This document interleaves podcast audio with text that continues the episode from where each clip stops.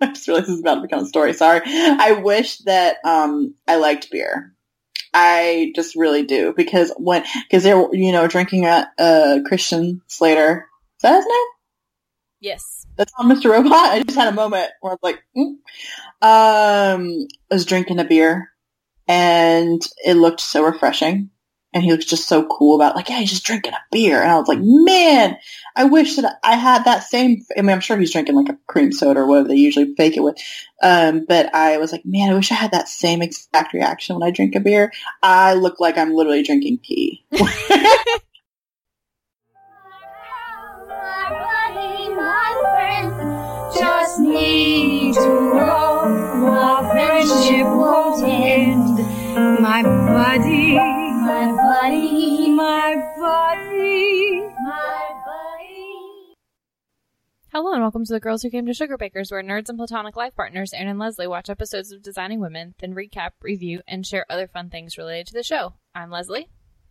I'm Erin. This week we have some kind of exciting little, I don't know, they're not even humble brags, but just like thank yous to people who are nice to us. Everyone, people are really nice via a lot of social media, but we got a sweet review on iTunes from Dorito Phoenix. It was our first review, and it was so sweet. And I posted it on places so I didn't put it on Facebook, but places so people could see and read it because we were very touched.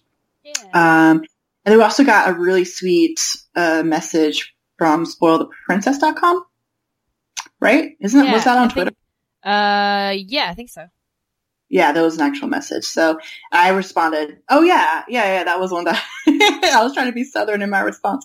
So thank you guys for your reaching out and being nice to us, and it's very, very sweet. We also have some fun stuff going on for the 30th anniversary. Leslie, what's going on? Happy anniversary, Erin! Wait, it's not ours. happy Designing Women anniversary to everyone. Yeah. Everyone.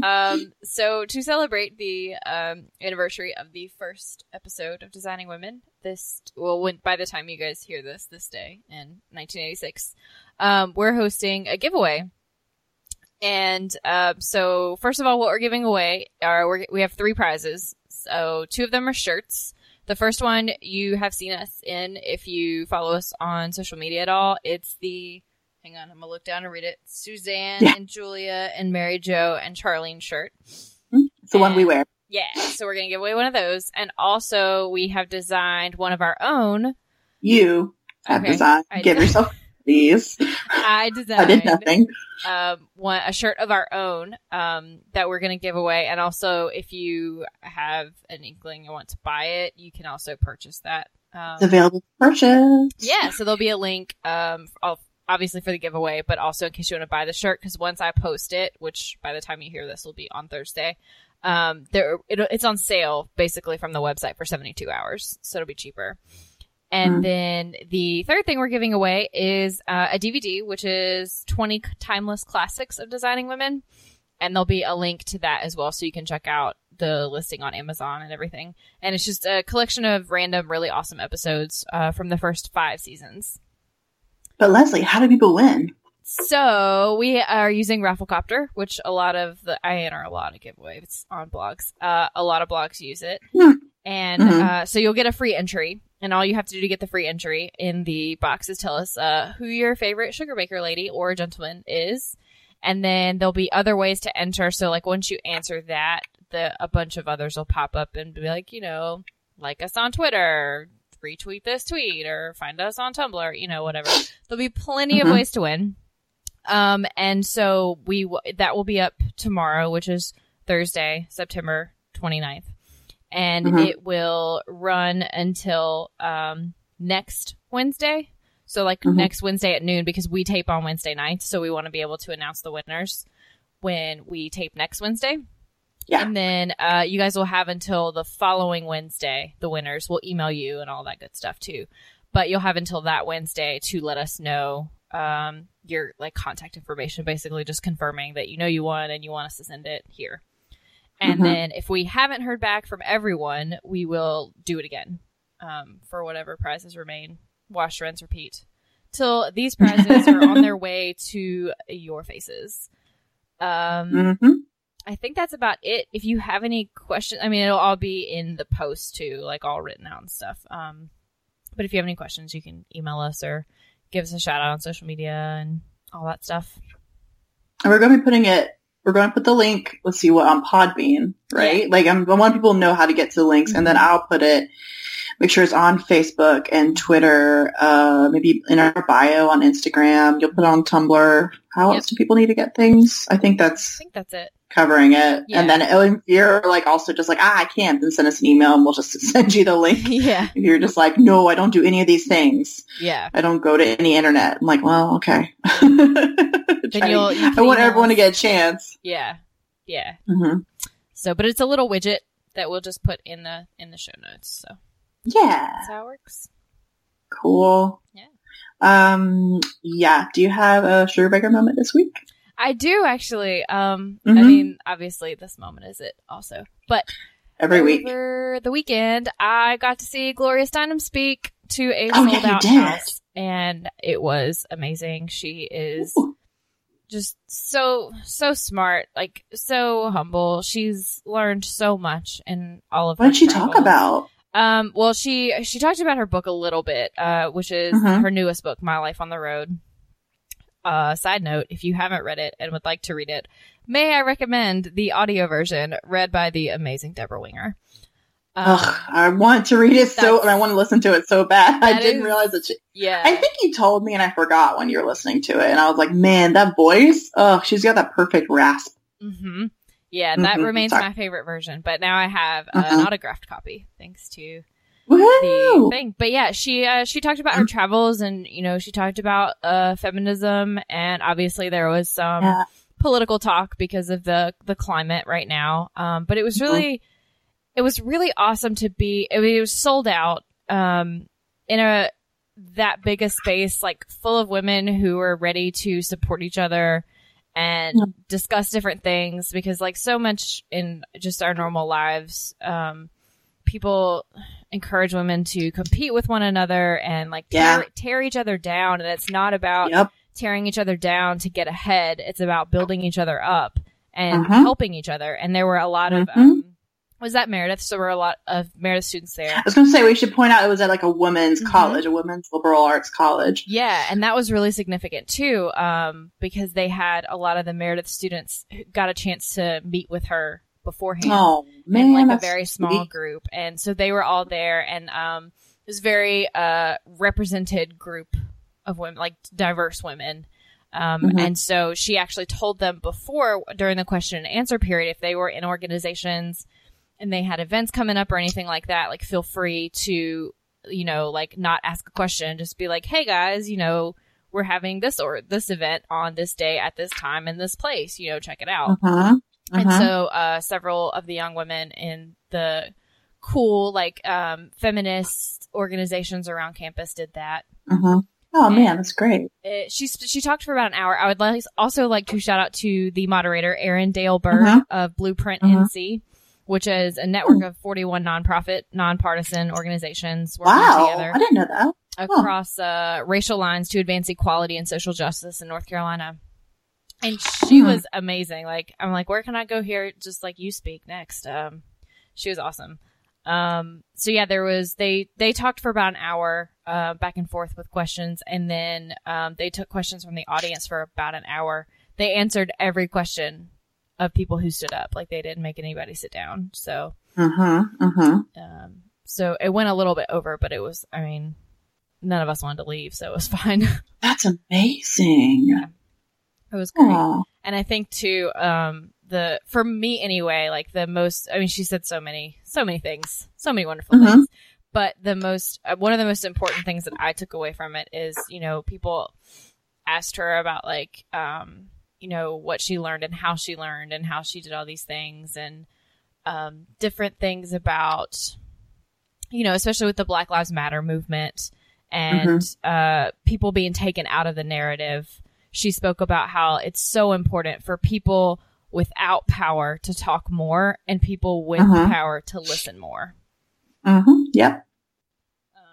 So that was really good. And two, she spoke a lot about how, you know, it was never like she did alone, or it was the white women's feminist movement. Like, no, black women started feminism.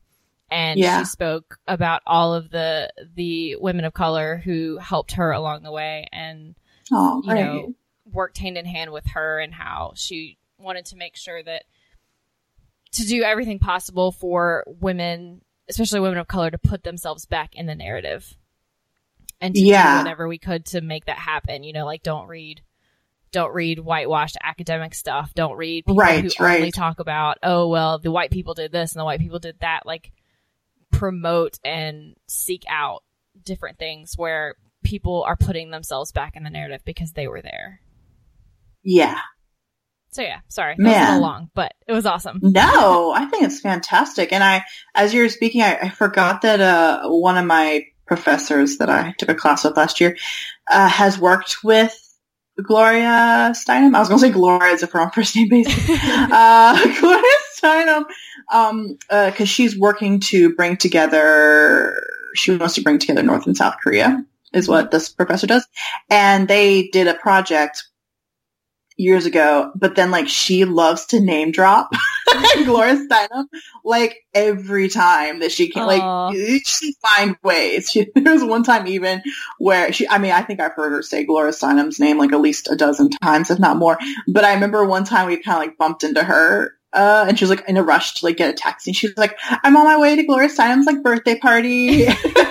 Never thought about it's actually like a joke now that she just like drops her name so often that I forgot that she has a different connotation for me because of this my own personal experience of someone talking about her so much. Oh. So that is funny that to bring her up again. Yeah, she was just a very important figure. Sorry, what were you going to say? No, I was just going to say that and I don't, as a white woman of privilege, I don't think about that as much. And of course the conversations and the questions and the answers and everything resonated with me for long after I left. And I've been watching the CNN series, the 70s. I finished the 60s, so now I'm on the 70s. And there was an episode about feminism and then like the sexual revolution and everything else. And I noticed halfway through the episode, there were no women of color talking about no one talking about it. All of the footage, like, you would see maybe a woman of color like in a march or something, but she was never speaking. They never, all of the experts they had talking about it, and people who've written books and people who were there, all white. And I was like, this is not okay. It's like, heard for centuries, you know. Come on, like, stop. CNN, calling you out. Get your life. Anyway, and it may be in a way is that from the footage, or is it from people that are talking now? Both. So, like, they they'll so show. It could be correct. Yeah, because so I was like, if it's one thing, if it's like that's what they're just showing the old footage and they never interviewed people, but if it's people that could be interviewed now, I mean, come on. Yeah, and I mean, I know like some of the people have passed and things, but there are plenty of there's some black people that are alive. And pretty sure. No, absolutely. There's some Asian people, and there are people who study this. There are academics. Yeah. Are people of color. Yeah. Like, it cannot be hard to diversify your interview pool a little bit. Yeah. So, but anyway, that reminds me, we need to talk about our reboot. We do. After I share my quick. I was going to say, what was your Sugarbaker moment? I was going to jump right into the reboot because that's. Connects to mine. Okay. But my quick Sugarbaker moment, I will not pull me and give too much information, but was actually from you. Was it yesterday? Yeah. Yesterday, waiting on a bus to go to my internship. I have an internship at the hospital. We kind of share information on this podcast about our lives. I don't know where the line is. Kind of interesting, because I guess we never really expected anyone that we don't know to listen. But that's okay. I have an internship at a hospital until December. It's pretty rough so far. It's been pretty rough, and it's kind of hitting me now for some reason. I don't know why, but today was like I wasn't there, and I was having echoes of like, this is tough. And I have my reflection class tomorrow, so I'll kind of talk to my fellow students or interns and teacher and all that stuff. Students and professors, what I want to say there. But yesterday it was funny because I didn't know I needed it, but your text, which I will not quote because it's private, but because I never keep anything private, but I feel like it for once, about me and our relationship and all that stuff was pretty amazing. I mean, you're pretty, you're very encouraging and supporting and affectionate friend in general to like pretty ridiculous levels, but that's kind of the norm. You get used to it, you know. I think it's the same with me, that I will be you and Jules, I think, are the two that just like, I get so crazy affectionate and just are too silly. It becomes like hyperbole almost, you know, that it kind of got me out. And I still, apparently I'm not that affectionate a person. Like I am, but I'm learning this about myself. That's like, I am actually quite guarded. Mm-hmm.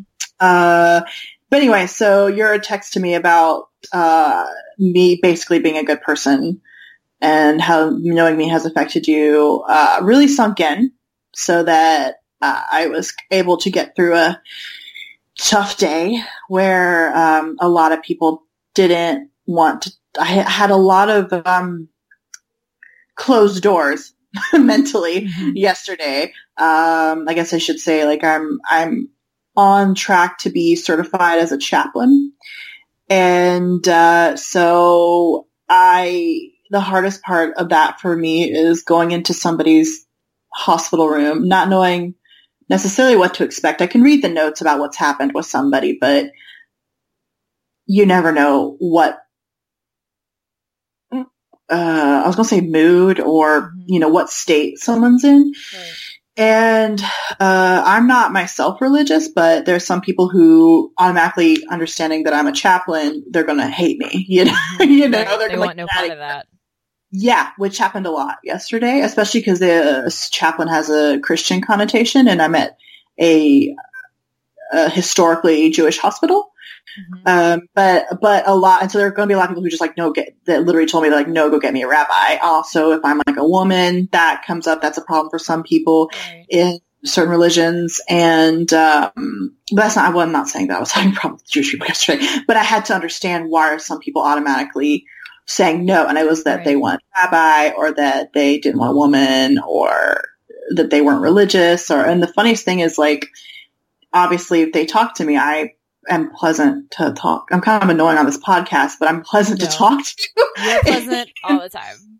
I'm a little bit more of a character on here, but like I can have a very subdued, you know, listening thing. It's a skill I have going into this, super, you know.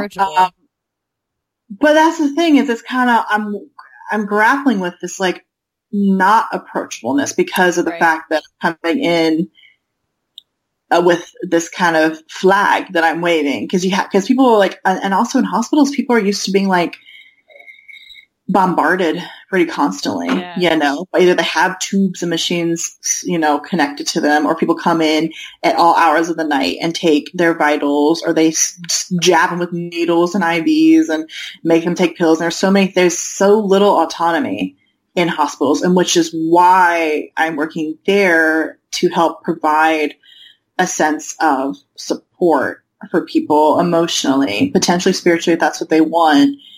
And I'm just learning how to do it right now is what it is. This is the hard part where it's like, I don't know. And it was funny because they were saying, have you ever acted? And I was like, actually, I used to do like improv, and I did a lot of acting in high school. And they're like, well, that's what you kind of have to do. You have to pretend like you're going on a stage, embracing yourself, especially improv helps, because you never know what like, suggestions people are going to give you to build something off of, you know, or whatever. Mm-hmm. That's what they were telling me to do, but it's rough. So I didn't think about how rough yesterday was. And it wasn't even the day I, you know, prayed with a dying man or anything. There was nothing too dramatic that happened. It was just people kind of closing the mental doors against me all afternoon. You know, I talked to like 2 out of 6 people in a few hours, because it takes you a while to kind of walk around and talk to people. And so not just like your text kind of probably helped me get through the day and be like, I am like a good person, even though my supervisor says, don't take this personally. It's not you. Oh, but it's every so now and then it hard. Kind yeah. of is, you know, there's some yeah. people that like this is kind of personal, but I noticed myself going to the people who were charted as being like morbidly obese. Mm-hmm. Because I thought maybe as an also large person, I could be potentially welcomed. Right. You know, because people were there for like weight loss surgery mm-hmm. and stuff. And I was like, well, there's potential that was why they were there, and or for things that were reaction to being overweight in some way or another. And I remember I went there because I was like, with me being larger, I'll be slightly acceptable. People, even though I'm whatever, I don't know. So weird, the things that come into your brain, and I'm just in the beginning, so I'll get through it. But I think that plus all the ridiculous gifts that you sent me when my phone was put away, memes and gifs like all day. She sent me, I don't know, like probably a dozen things, right? I think so. It was more than that even. I don't know, maybe like 20. I don't know. It's just something about you're like, you're going to be in my locker today, and I was like, okay, me and your locker are going to have fun today. Gosh. Like I tell her when I'm like, you're just gonna be in my pocket. Like I talk to her, because we talk all day. Excuse me. And I was trying to keep my phone like away because I will lose a lot of battery. And talking to people during the day, and also I try to be involved. Now I'm gonna have to have my phone with me because that's how people contact me. So that was funny. I don't know. That got long. I thought it was gonna be short and sweet, and I was gonna just be like, yeah, Leslie's nice to me, and that's my shirt in a moment. But I guess I have to. I guess it's been on my mind. This is our Sugarbaker moments become kind of like therapy sessions for me. Aww. No, it's not. No, I'm teasing. Like sometimes it's just talking about good things. Yeah. Do you want to talk about your ideas for the people? What? Well, no, your face is sweet. That's the face. Oh, I will point out. Okay. Oh, moving on. That came long. I'm sorry, guys. If they've listened this far, though, they know that I just talk, and I'm pretty open about my feelings and life stories and whatever. We did get it's been like 2 weeks now. Whoops. Mm-hmm. Well, no, maybe we can have. We got a question on Twitter from that amazing twit, Greg Smith, asking about ideas. Well, I think I go through every now and then, and I'm like, I look at when people kind of creepy, maybe doing it. When people use the hashtag Designing Women, mm-hmm. and I would like, retweet stuff. Or, yeah, okay. I was like, I'll retweet stuff or I'll like stuff, and sometimes I'll like people if I think that they like us. So I don't really do that thing. There are a lot of people who follow me on my just to get me to follow them, and then they unfollow me. Like that is not what I.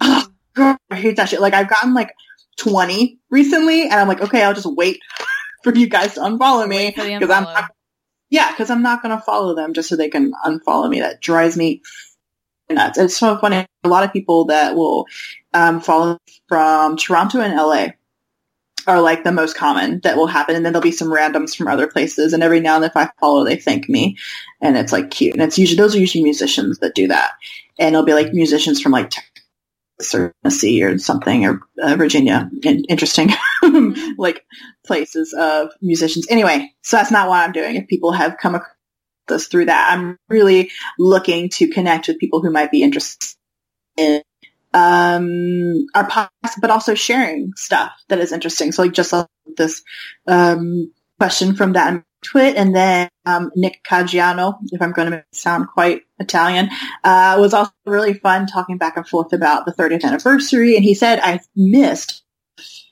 something. There was some time where on the 19th, he was saying that he is making up a cocktail recipe. He used to be a bartender.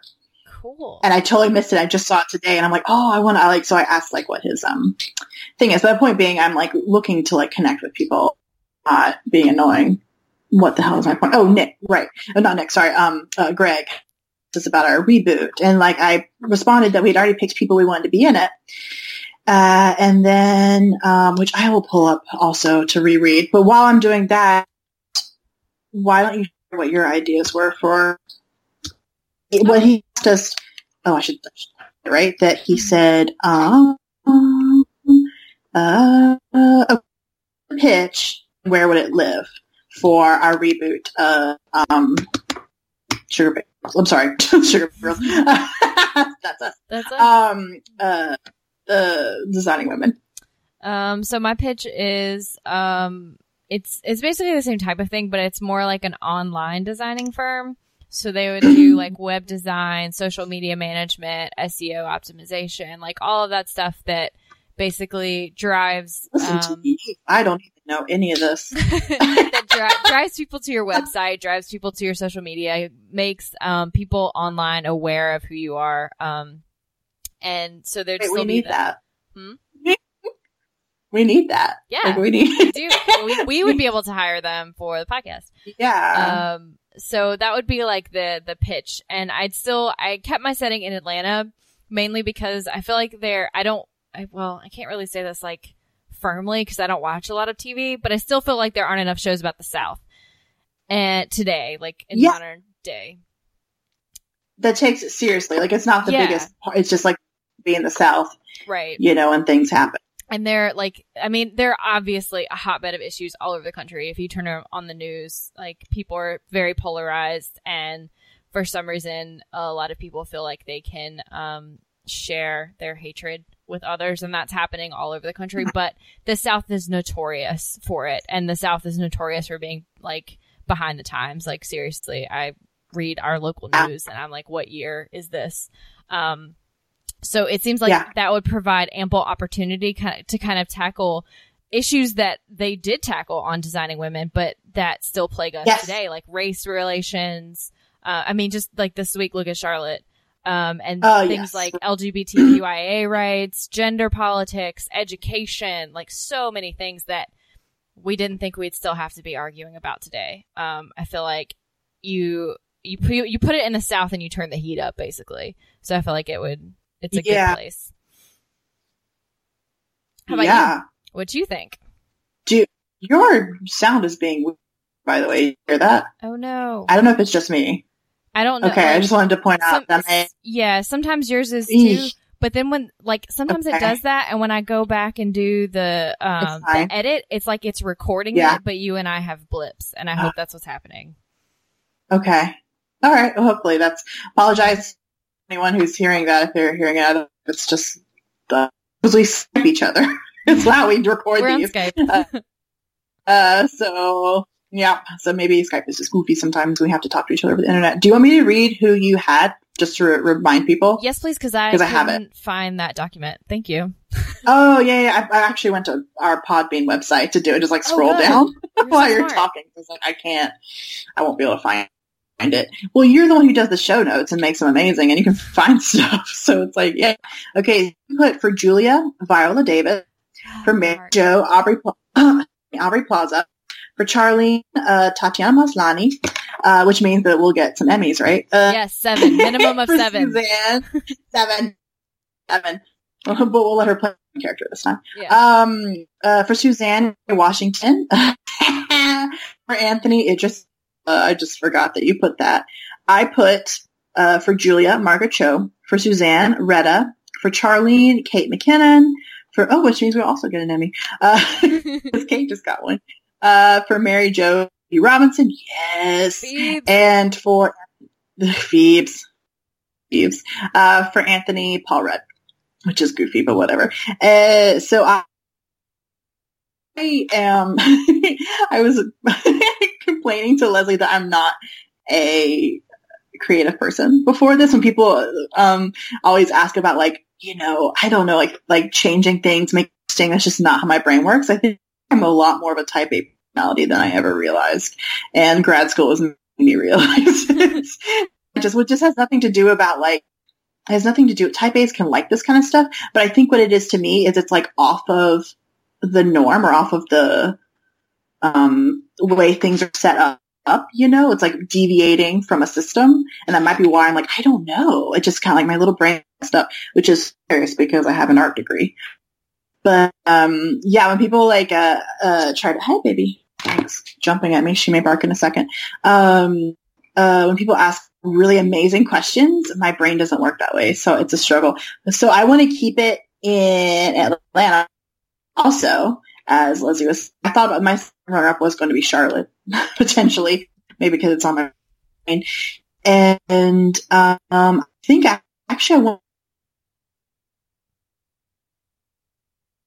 Hang on. Want to keep it this. You want to do what? Sorry, it cut out for a minute. Same. I don't know. The only change I would maybe make is either interior design. The only other one I would do maybe is they're like a fashion design firm. Ooh. That would be my potential change. But I like that, like, speaking of, like, diversity that we have, well, you have a lot of different people too, but that I have a lot of different people, and I think that's interesting in and of itself. Mm-hmm. And that it's, you know, going to be in Atlanta in the South, and I'm sure things will come up. Mm-hmm. There'll be people of different ethnicities and races and sexualities and gender identities and all that stuff. And so I think that'll make it interesting. Cool. Thanks for the question. We have a big old long this week. Oh, thanks. Yeah. We love being able to, even though I complain about poop, we love being able to think about this stuff, you know? It's fun. It's interesting. It makes it really fun. Yeah. Especially I literally just complained about it, but it's just because my brain think this way, but I like when other people can do it, you know? Yeah. Okay, cool. Like, that's a good idea. Yeah. You know? Yeah. So. You said, No, I was just going to say, before we jump into the episode, we forgot to do the holiday. Okay. So, yeah, it's okay. No. Oh. This is the anniversary episode. So just talk about this. It's episode. Very special episode of Sugarbaker Girls. I was about to take a sip. Who was it? I think it was Mulaney. Somebody, it may have been Mulaney, was just talking about, I was so many comedy specials on Netflix because it's Laugh Therapy is good. And someone was talking about how they had, like, how hot used to be, like, the very special episode of whatever, like, it'd be like Saved by the Bell, and there'd be totally like normal, like different world, like it'd be, everything would be normal until, like, someone, like, handed a cigarette that didn't look like a cigarette, and it would, like, pause, you know, and there would be, like, music, and it cut to commercial break, and you just knew the very special episode was coming. And they don't do it the same way anymore. Okay, although Black-ish did, kind of, like, they had, so yeah, that was kind of, like, very special, but the way they do it, it was really good. So, okay, so holidays. Yeah, we decided on Read a Child a Book You Like Day, and then we could each share which book we would read a child. Yes! What would you read a child? I would read a child the book that I bought my niece for Christmas last year, which is Forever Young. It's I was going to say, go to fucking sleep. Go to fucking sleep! She needs that one. She needs that one. Oh, man. Okay, sorry. Okay, what was it? Forever Young. And so an artist did illustrations to Bob Dylan's Forever Young. Oh, I remember that. And she's only 4 right now, so she's not, like, reading on her own and stuff yet, but I look forward to, like, when she does read and be like, hey, Lala, read me this book right here. Yeah, so she will be introduced to Bob Dylan. She has been introduced to Bob Dylan, but she will love him. Or I'll just make her read it over and over, and I'll read it to her too. Oh, man. How about you? That's cute. I didn't think about, like, that little. Mm-hmm. I automatically went to The Secret Garden. Ooh, good choice. Because it is, like, my favorite book. And, yeah. And I think that I was kind of like, well, I think even though, like, a younger kid could understand that. It's all about, for me, it's all about finding places of hope, you know, even when it's not, when it's not as easily visible, and having something for your own, you know? Yeah, that's very important. Yeah. But what I really like about Secret Garden, I read it. I have a copy actually on my shelf. I don't have many books here, but I have a copy of it on my shelf because I have reread it many times. Hope. And then, I don't know, standing up for what you believe in. Mm-hmm. I think these are both, like, good things to, like, for a child to like hear, you know? Yeah. So although I think it may be weird, like there may be stuff that a kid like, what is that crap they talk about in the Moors and stuff? I think, you know. Oh, also because Dickens is like one of my favorite characters, that he just had the animals with him. He's like, you know, I can't handle it. I love my Mrs. Dr. Doolittle myself. I love Dickens. In fact, my Kindle's named Dickens because he's like my favorite literary character. That's okay. Yeah, I like that. I've been like, I was in love with him, you know? Like, I was like, oh my God, I want to find a Dickens. Like, but then like in reality, if I was in New York and a guy just walked up to me with like a rat and a squirrel and like a pigeon, I'd be like, what? No. What are you doing? Get out. Go away. Go. Cool. So that's today. I would also like to point out that tomorrow, in addition to being Designing Women in Retreat, is Broadway Musicals Day. So I can repeat this morning. Like, listen to it. Yes, you are. Sing One Day More all the way to work. That's what I'm gonna do tomorrow. Do you have a favorite soundtrack? Or would you say top three? Top three. Okay. Mamma Mia, because that's like me and my mom saying. But Jay, do it. Two dope queens talking about Mamma Mia. Yes. Like, why would you bring a bunch of children to see Mamma Mia? They did not get it. Oh awesome. Well. But yeah, that's a good one. Of course, let's see. Rent, yes. Rent is very important in my entire life.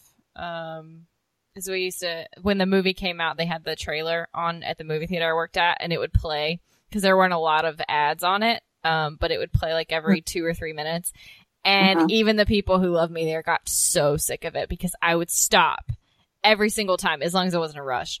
I would stop and sing along with the trailer. Yeah. And that's fine. I love you. I love you more. It's tough. I guess I'd say probably either Dreamgirls or Memphis, because it's got that. Oh yeah, right. That early rock and roll set. Well, Dreamgirls is more the Motown Berry Gordy sound, and Memphis is more like basically when people of color invented rock and roll, and white people were like, no. So yeah, either one of those. Okay. How about you? Top three. Oh shit! No, I know I don't have top three. No, I don't like Broadway that much. I mean, that's slightly accurate, actually. I would say Godspell, but actually, I like the movie more than the Broadway recording because of Victor Garber. That was one of my first like icons. Okay, so Godspell, because I know it very well, and it's kind of funny. I'm in seminary now. I'm going to be a chaplain. I think Chicago. Ooh, I like that one too. Yeah, and then. I think Rent as well. I have some Rent lyrics tattooed on me, not just because I love Rent, but because they sang to my heart. So yeah, I think so. But it's true. I'm not as big of a show tunes fan, which is funny because my parents love them. I more like the ones I like. And then like, I don't really listen to stuff that often though. Like I get in a mood and then I'm like, okay, I'm going to listen to this. And then otherwise it doesn't really integrate to my normal playlist or anything. It seems, which is weird. I much more would have like a random score from a movie that's instrumental, which seems odd. Well, those are me too. But also, like, shout out to Hamilton, because I can't stop listening to that at all. I feel so bad because I don't know the Hamilton soundtrack. People quote it. I've listened to it, and I love it. It's great. People quote it at me like constantly. And I'm like, oh, what's that? And they're like, Hamilton. I'm like, oh, sorry.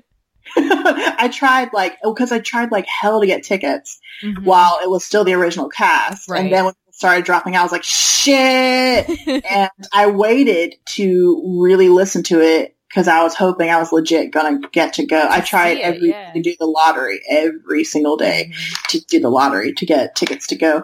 And my friends were also trying to, we're all trying to, you know, it's impossible to get tickets. Yeah. But, so I just kind of like waited. And I didn't listen to the soundtrack that much because I was like, I'm going to listen to it live.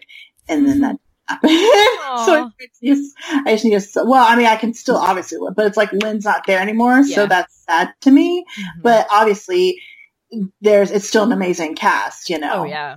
then I would definitely still see it. I just haven't listened to soundtrack 92, and I'm a horrible person. You're not a horrible person. I mean, I live like where so much Hamilton stuff is. Mm-hmm. It's hilarious. Like he lived where I live, so we have like a deli nearby named after him, and like streets and buildings and all that stuff. So it's kind of funny. Okay, this has been such a digression show. It's our anniversary show. Anniversary. Crazy antics. Not our anniversary show. It's let's see. The anniversary show. Episode 16. Wait, is that 17. Right? 16? 17. Oh, 17. Yeah. I didn't change the it still says Reese's friend on script. That's why. I was like, maybe it's like a special number. No, it's just 17. Nothing special. Would you like to get into the episode? Yeah, let's do it. Do you want to read the stuff? You gotta eat dinner and shit. Oh yeah. Yeah, I'm gonna read this the summary from TV Guide says Season 1, Episode 17, Nashville Bound, first aired, March 16th, 1987. A so-called Nashville star maker, played by Michael Ross, discovers Charlene, and Anthony rejects the advances of a football player's wife. The football player's is played by Andre Rosey Brown. They also put James Ray as guest starring as Bud, Charlene's dad. And then they don't have her mom on here. That's weird. On IMDb, I recognized her mom, didn't you? Yeah, she looked familiar. I didn't know I knew her from. But she looked familiar. Yeah. That's weird she's not credited. No, wait. What was her mom named? Do you remember? It was Bud. Oh, Ione. She is Ronnie Claire. She is. Edward. Oh, yes. The Waltons. That makes sense. Oh man, so people would have known her. And the Torkelsons. Oh man, the Torkelsons. I watched. There's too many. It was a K in the Torkel. Yeah. I watched the Torkel since I used to pretend I was. She speaks the Man in the Moon. Is that what she did? I know she sat on her like window bench thing and talked. You know, at the end of the episode or something like that. A bit like Closer explains it all, but not. No. And I wanted I think it put in my mind that I wanted one of those like window seats. Mm-hmm. Basically. Yeah, so I love those. She's the Man in the Moon. I think so. Yeah, I think you're right. Did he not have a dad?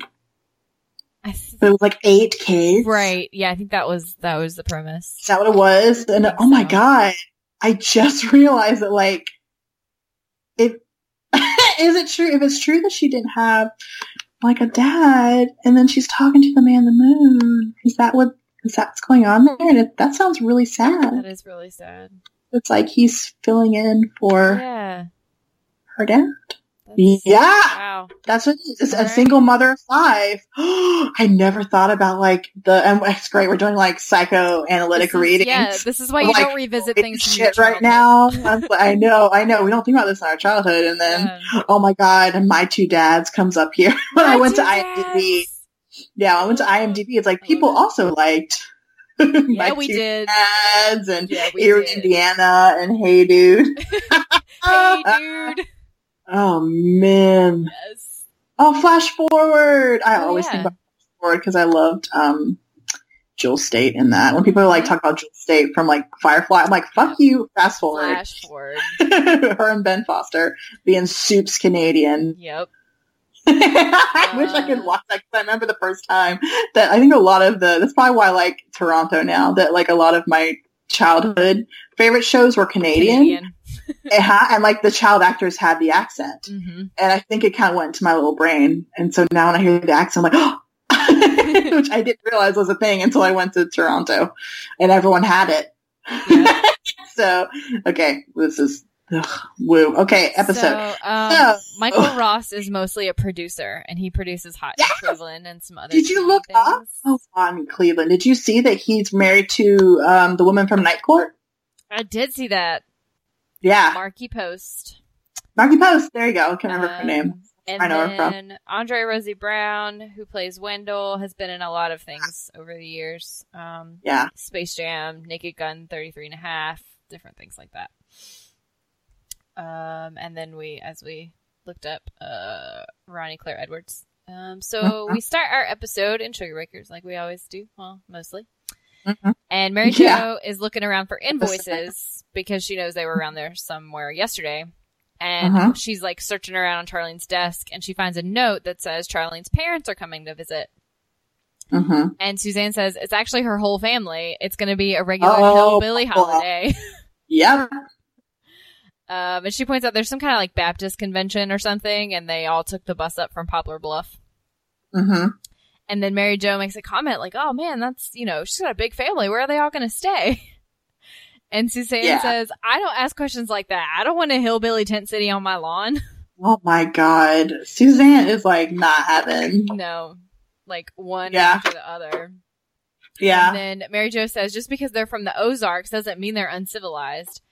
And Suzanne retorts, it's easy for you to say. You weren't tied to a tree in Deliverance. Oh my God. That is not right. It's so wrong.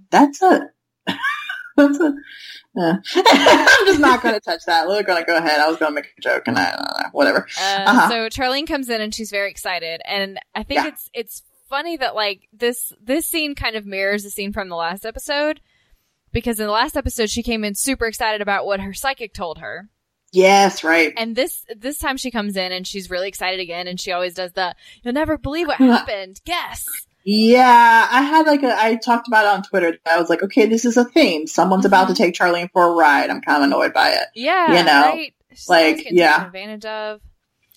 So, Mary Jo's like, oh, your whole family's coming to town, and she's like, yes, I'm so excited, but that's not it. So she starts telling the story about how she was at a party, and her friends who know she likes to sing started badgering her to sing a song. And she usually doesn't like to do it unless her brother accompanies her on guitar, but they kept badgering her. So she sang Stand By Your Man, a cappella by Tammy Wynette. Yeah. And this guy came up to her and basically just said he's going to make her a big recording star. And she's so excited and so cute. The amount of people that's probably worked on. Right? Horrible. And they taught us in Leverage, you can never con an honest man. But that's not true if you're a mean con man or woman. Yep. You can. Yep. Although I guess it kind of didn't work out. Spoilers, you know. Yeah. Maybe. Because he got a little bit of a conscience. Because she was so sweet. Yeah. Yeah. And Julia, like, just very deadpan, and you believe that. Like, not taking any of this as anything that's believable. And his name is Galen King, and he's a big recording producer from Nashville. And while this is going on, Anthony comes in my notes. Wearing a vest. Anthony. Wearing a vest. Yeah, I had that. Wearing a vest, yep. So this lady called and wondered where Anthony was. And Mary Jo asks him, did you deliver the sofa to Felicia Mack? And he said yes, but she was looking for him because she wanted him to have lunch with her. And apparently she is the wife of the defensive tackle for the Atlanta Falcons. And she answered the door naked. And he does not want to go to that. He's like, nope, nope. I know your husband. He's a very strong man. I don't want any part of this. And so Wendell Mack. Okay, so at this point, like Julia is done. She is 8,000,000% done with all the antics that happen in Sugarbakers. And she says, I don't know why all of these things happen to you and Charlene. And Charlene's like, me? Like, stuff doesn't happen to me. And then she points out that she's been involved in 9 automobile accidents and had a pet struck by lightning. Yeah. Oh, man. And Julie points out that maybe she and Anthony bring these troubles on themselves. Rude. It was just rude. Charlene doesn't think that, and she asks Mary Jo, like, Mary Jo, do you think that's true? And Mary Jo says, well, you were the only one who went to Furniture Mart and got hijacked. What? What? So then Julia goes on a little bit of a tirade, and she said that Galen King is going to turn out to be another disaster, and everything will become an uproar. Lifeboats will be brought out. Everyone will be screaming, we're all going to die. Can I just point out how much I resemble that remark? Like, the exaggeration. I aspire to that exaggeration because I like to sarcastically blow everything way out of proportion. Case in point earlier with the audio. It's like I could have crawled into the computer and fixed it myself. I like it. So yeah, I love it. But she says, just this once, when trouble knocks on our door, could we just tell trouble to fold it at the four corners and tell it to put it where the sun don't shine, okay? I love that. Oh, good job. And as she's saying this, someone, I think, is banging on the door. Yep. And Anthony opens it, and it's Wendell Mack. It's pretty obvious who this character is. He was just talking about him. And he says, okay, but you be the one to say it. This guy's big. He's very large. I mean, like, Anthony's not a little dude, and this guy is big. Yeah. He's an NFL player, and he's looking for Anthony. And then Julia, just almost without missing a beat, turns around and says, this is exactly what I was talking about. Anthony was sent out to deliver a sectional sofa, and now there's going to be bloodshed. Uh-huh. And so Wendell starts talking to Anthony, and he says, I might be big, but I'm not dumb. I graduated the top 10% of my class, and I'm smart enough to know when someone has insulted me and my wife. So basically, Anthony finds out from this interaction that they live their lives separately, Wendell Mack and his wife. They do what they want, and all he does is make sure that she's satisfied and happy. Mm-hmm. And so he says the next time Anthony comes to visit his wife, that's so all right. You better figure out how to put a smile on her face. How are you supposed to know that that's that he was allowed to sleep with this dude's wife? Like, come on, yo. Right? It's awkward. Like, that is usually not okay. No. And then he's, because he's got this big gruff face on for Anthony, and then he tips his hat to the ladies on his way out. He's very gentlemanly, like. So now that we have dealt with the intro of this situation, now we must deal with Galen King, who comes in next dressed like he's straight out of the Grand Ole Opry. And this guy, I looked him up also when he was singing because he sang well. I thought. Yeah. And everyone was excited. I was like, wait, is this like a real singer that I just don't know? And it's like a cool guest appearance or something. No, they just liked his singing. Oh. And he's obviously a producer, as we said. Yeah. But, yeah, his outfit was really good. A lot going on there. Yeah, very cool. And so at this point, Julia's had it. She tells Galen, she's like, please go ahead and do whatever you're going to do. And he says, like, what? And she's like, cheat us, rob us, kill us. Just get it over with. I don't care. Huh? She's done. Yep. Yep. And then Charlene asks if he found them okay. Did he find them okay?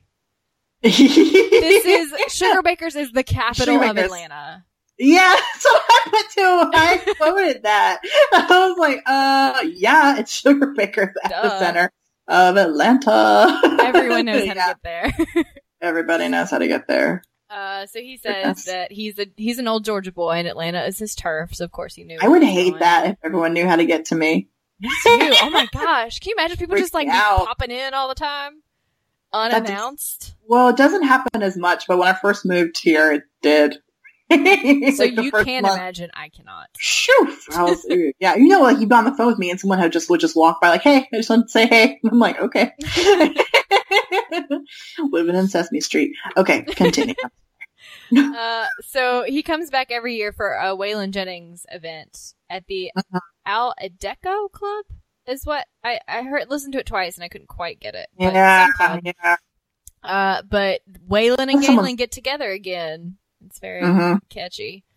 I also put, after all this time that we've introduced him, he has on a bolo tie every time I see bolo ties. Is this a bolo tie? It looked like a bolo tie. Maybe it wasn't, but when it was swinging around, it's a weird almost bow tie. You're right. It is like a bolo, but it's not the skinny kind. Right. Yeah, that was only not difference. Like a cord. Mm-hmm. It was, but yeah, it was. I guess for sake of I don't know what like what you would actually call it. Say it's a bolo because I don't know that's not. I had the same thought. Is why I bring that up. Sorry. Oh no, you're good. And then so they go around doing their introductions, and when he meets Suzanne, he asks if anyone has ever told her that she looks like Vivian Leigh. Oh yeah, it's Gone with the Wind. Love and it. She's just exasperated, and she's like. Yes, I have. I get that all the time. Like, so cute. Vivian Leigh was hot. That's a compliment. Oh my God, she was gorgeous. Yes. And Like, you know, famous Southern belle. So there you go. Yeah, yeah. Iconic. I was going to say iconic, and then I stopped, and it sounded weird. Okay. So when he introduces himself to Anthony, he gives him a space shuttle keychain and says he's on the list to go up into space. So that's why he has a keychain. I thought this was a joke, but it's real. No, but he's like actually trying to convince them he's going to be an astronaut. So strange. At this point in my notes, it says Anthony is like Tribeca, unimpressed with this man and his shenanigans. Yep. So they bring up the whole thing about, you know, he's going to be her manager. Like, how much is this going to cost? And he says, you know, he's not going to lie. It's going to be a little bit of money up front. $2,000. Is that really how it works with managers for stuff? Like, maybe you have to buy time in the studio, but, like, don't they get paid when you get paid? I feel like, Like, their pay is, like, a commission or a percentage of what you make. Yeah. So they got to get you the jobs first. I don't know how it works in the music business at all. Oh, I don't either. But for $2,000, she can get a couple of songs and get gigs in a couple of clubs with local talent, which to me means like basically opening for somebody who's local. And Mary Jo's face calls bullshit. Yep. He's also going to give her one No-Frills demo tape, though. I mean, it was really awkward to just sit in. Well, I wasn't sitting in the living room, but to just be in this living room with everyone. Like, he just keeps talking, and people are getting more and more annoyed with him. Yeah. And I had like secondhand embarrassment, awkwardness, something, which I don't get very easily. It was just kind of weird. Yeah, like this weird awkward because no one's buying it, but then Charlene is just sitting there with a smile on her face. Yeah, so sad too. Yeah. And he says he'll even waive his management fee until she gets big. Management fee? Yeah. Like, no one's impressed. I guess a manager is different from an agent. I only know a little bit about the acting part of it. I don't know music. I won't want to be in the music business whatsoever. Nope. No. So, yeah, it's probably shitty like this, and that's why. It's like you have to pay all this money up front and have a manager move all this stuff. I don't even know. Ugh, no. And then he sings a little bit of a song. Yeah. It's At This Moment by Billy Vera or something like that. Okay. It's a good song. I like it. But yeah, he sings, and then Charlene tells him he should sing, and he says, he's not a star, he's a star maker. Blech. And he says that she's got it, that undefinable spark that reaches out and grabs you like Dolly Parton or Loretta Lynn, all the greats. And then he points out he's going to give it his best shot, which could mean anything. And then he says if he doesn't, if he's not successful, he hopes he gets struck by lightning. And then we end the scene with Mary Jo saying, well, you get your wish. Her dog was struck by lightning. Yep.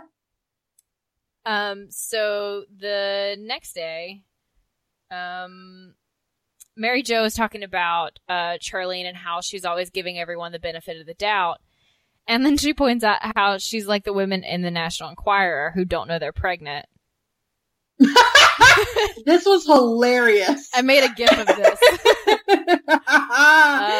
Yeah. One day they're just sitting around sipping on a soda or something, and all of a sudden they look down and say, my stars, did you look at that? I just had a baby. That's wow. Charlene. Oh my God, that is so funny.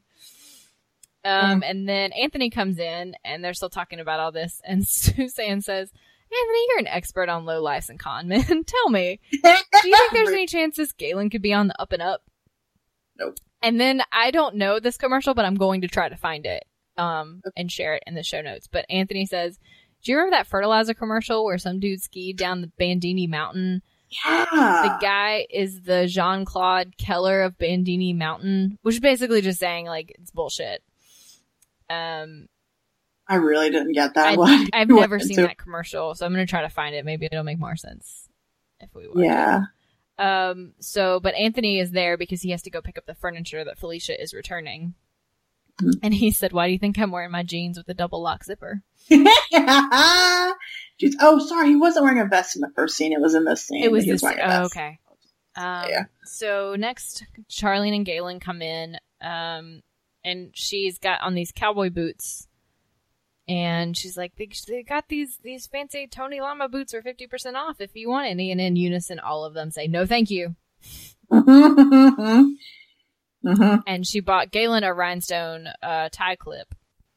Yes. And Julia is like trying to tell her that, you know, he's milking her for whatever he can get. Yeah. Suzanne doesn't know why she's so obsessed with this whole being a singer thing. And this part, like, I actually, like, teared up on. And because she starts by saying that, you know, she being the oldest of so many kids and her mom having so many kids, like, sometimes she used to just get in the car and drive all the way to the Grand Ole Opry by herself to get away from the kids for a little while. And she's the oldest of 11 children, and she kind of feels responsible for the little ones. And she tells this story about when she went with her dad to get a loan for their business one time, and the manager made them wait for over 2 hours. And finally he stood up and said, I'm sorry, I don't know how we could possibly secure a loan for a man who can't keep his children in shoes. And she said she remembered looking down, and Robert, her brother, had a big hole in the sole of his shoes, and he had stuck newspaper in it. And she said, I'll never forget that headline. It said, Nixon resigns. But her dad, his response was that each one of his kids will grow up just to do a little bit better than him. And if any of them have half the kids that he's had, they'll be 66 strong, and you just turned down half the town. They still didn't get the loan. And she said she vowed someday she'd make her daddy so proud he'd never have to hold his hat in his hand again. And she gets really weepy. I got really teary-eyed watching that. Aww. Well, I think you're a daughter like that. That's probably why. It probably went straight to your little heartstrings. You're like, well, I would do that for my parents, too. And you have. Yeah. I'm not. I'm a bitch. I don't care. No, you're not. You're the best. Don't talk about my friend like that. So it just kind of like fades out on that. And then Julia's hosting Charlene's entire family for the evening, which is 27 people. And they come in, and the introductions are very Southern and very sweet. And her dad says, when you ask us over, it's more than a social event. It's a commitment. And Mary Jo says, it's more than that. It's a Barbara Mandrell Christmas special. And he looks, that was a lot of people. It was so many people on that set. Oh, goodness. And then he looks to Suzanne, and he says, now, you're the one calling us hillbillies, right? And... you know, there's just like a little kind of an awkward moment where you're like, oh, what's he going to say? And then Charlene's like, oh, daddy loves being called hillbilly. And okay, so I'd like to point out that the baby of the family, Harold Thomas, says he has to go to the bathroom. And his mom says, we're not going to start that. We've seen the inside of every Stuckey's between here and Poplar Bluff. And my parents used to stop at Stuckey's when my brother was little for a bathroom break. Like, this is before I was born. When he was really little. Stuckey's a restaurant or a gas station? Yeah, I think it's... let's see. It's a restaurant. Yeah. It's just like, I guess it was a chain. Founded in 1937. Oh, it's a roadside convenience store chain found on highway. I remember I've seen signs. Right. Okay. Yeah. And so they used to stop at, like, it was an event. Like, they always used to stop at Stuckey's. And so I was like, I know that. That's so cute. It's like how I feel about Sheets. Yes. Yeah. Yes. Okay, so they did introductions. I didn't do in North Carolina. That's bad. Do what? Did I have Sheets? I was sorry, I just had a side note that I don't think I went to Sheets when I was in the South, but I can't remember now. Yeah, sorry, go ahead. No, that's okay. And so they make a joke about all the kids, and the dad said, you know, we wouldn't have had so many, but it took us the first 6 before we figured out what was causing it. That is not right. And the mom's like, no, I just love babies. So, you can see where Charlene gets it from with her mom. Yeah, you really can. All right, so here we go. Marlene, Harlene, and Darlene are her sisters. Joe is Darlene's husband, and their kids, Joe Jr., Becky, and Dawn. Dennis is Harlene's husband, and their kids, Mindy and Danny, Jess and Edward. Please somebody had a pause to get all this down. Oh, yeah. No, it took a little while. Okay. I was like, jeez. Then there are the brothers, Frank, Dwayne, Odell, Robert, Virgil, and Billy Hugh. Then there's Velma, who's Frank's wife. She's expecting. Then there's Emily, Dwayne's wife, also expecting. Then there's Margaret Ann, Dwayne Jr., their kids. Then there's Cynthia, Robert's wife. And then Buford, Brenda, and Bobby Ray, their kids, and the baby Harold Thomas. Yep. That is a lot of people. And that took a while to write. Okay. So she said she has to go run to meet Galen at the club. And then her dad says, if you get an encore, you better sing something you and my mom and your mama can dance to. I was like, that's cute. Uh-huh. So she turns around and tells Anthony there's a Ferrari out front and Wendell Mack's in it. And then Suzanne says, did you do something to his wife again? And Anthony says, no, I didn't do anything to his wife. That's probably why he's here. The problem. Won that Anthony. Yep. And then he comes back in and says that, you know, he insulted his wife and he's starting to get mad again. And then Anthony is perfect. So are you just completely uncouth or what? Can't you see we're having a family reunion here? These are my parents for crying out loud. This is my favorite scene and he says, ever. And these are my brothers. Now I'm like, yes. I just call them Bubba. They go crazy if anyone tries to hurt me. Oh, I love it. Like, is this a joke? And he said, no, it's not. My mama died when I was 2, and these good people adopted me. And then he introduces all of them in the exact order that Charlene did, and he doesn't miss a beat. It's perfect. And Wendell's just kind of like, what? I put on Twitter because I couldn't find it for singing, and then I was like, oh yeah, and I think I had someone else had played it recently, or it was recent in my mind, but yeah, that's pretty amazing. Yeah. Okay, continue. Oh no, you're fine. And then he says that, you know, he invites him in for a glass of punch, and he's like, that is if it's okay with mom and dad. And then Charlene's dad says, that's up to you, son. Oh, so cute. And then Wendell says that he didn't mean to bust up the party and he'll see himself out. And so Julia says, that was very impressive. And then Anthony says, I've skied Bandini Mountain a few times myself. Oh, I need to understand this reference. Well, I know. So he's well-versed in You are bullshit. A wizard. You're going to find it. Yeah. I'm gonna try. Thank you. Yeah. So they get to the club and Charlene's there, but there's no one else there. This place is actually closed for remodeling. She's sitting in her beautiful outfit. The table. By herself, and I'm sorry I interrupted. It is going to be remodeled. I'm sorry. No, that's the reaction. Really sigh about this whole situation. Mm-hmm. Yeah. And so she has to tell, Galen never showed up, and now she has to tell her dad that she gave him several $1,000 because she believed he was sincere. Several thousand. He beats it over and over and over. Yeah. And giving the earlier story, this makes a lot of sense about how upsetting that could be. Mm-hmm. And then her mom points out that, like, she's so trusting, and she invited everyone for supper when she was little who came to the door. Mm-hmm.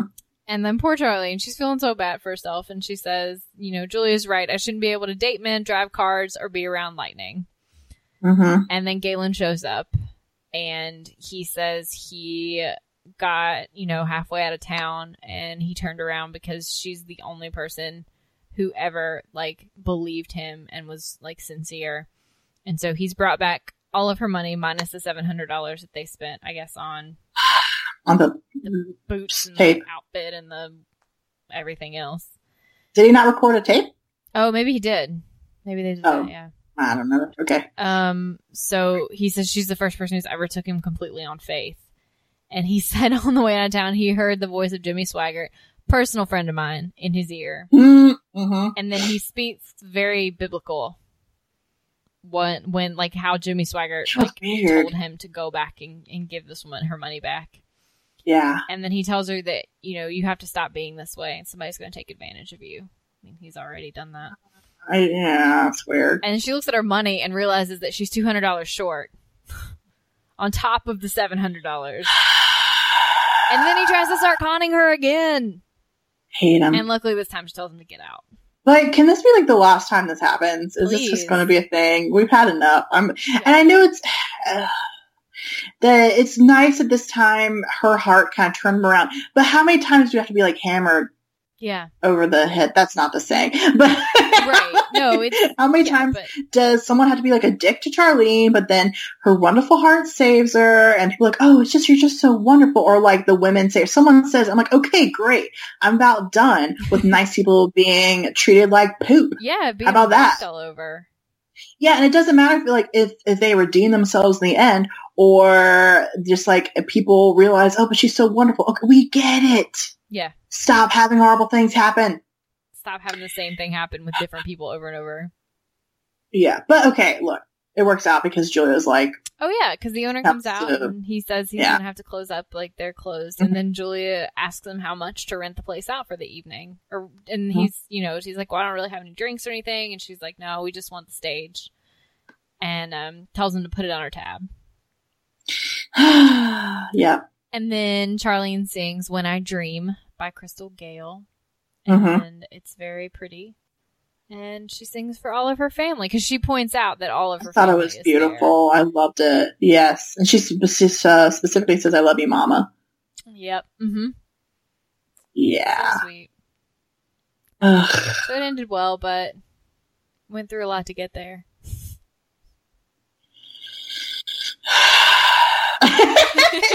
I am done with people attacking Charlene, as you can see. I think it's because I identify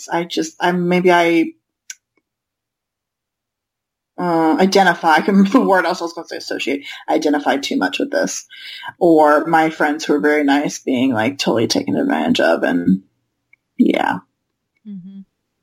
yeah. Anyway, there we go. That's the episode. Right? Yeah, yeah. Did you have a favorite? Oh, no, you guys say it first.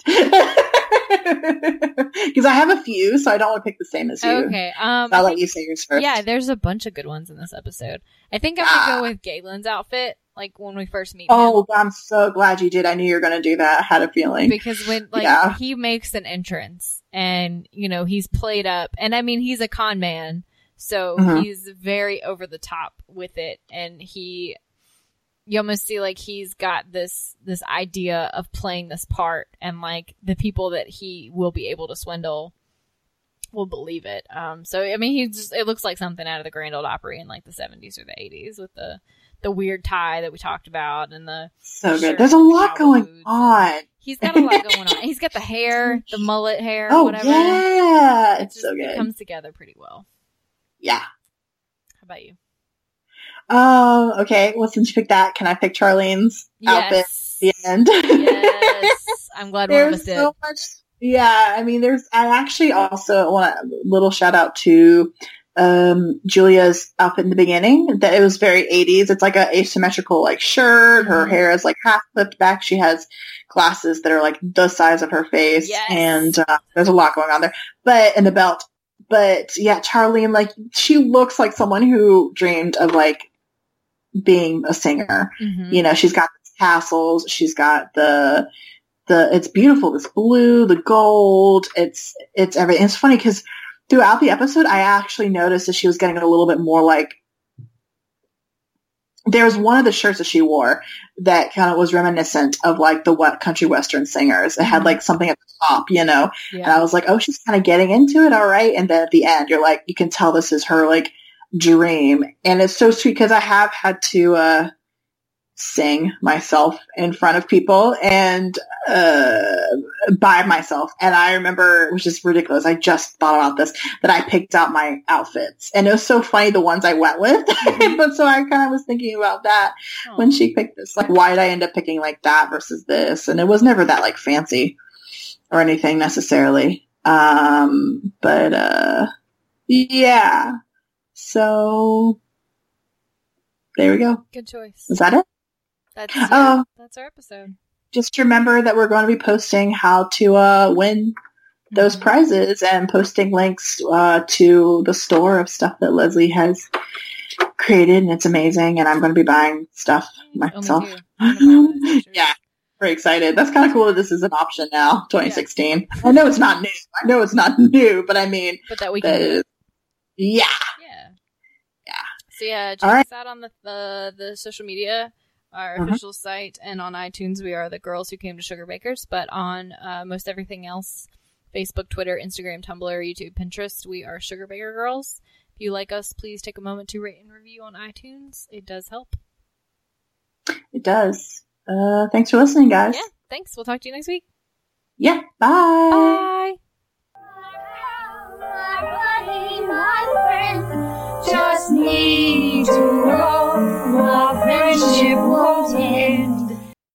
By the way, if I haven't said it already, you make this day so much better. Like, look, already just talking to you, I feel a lot better. Look, fuck you.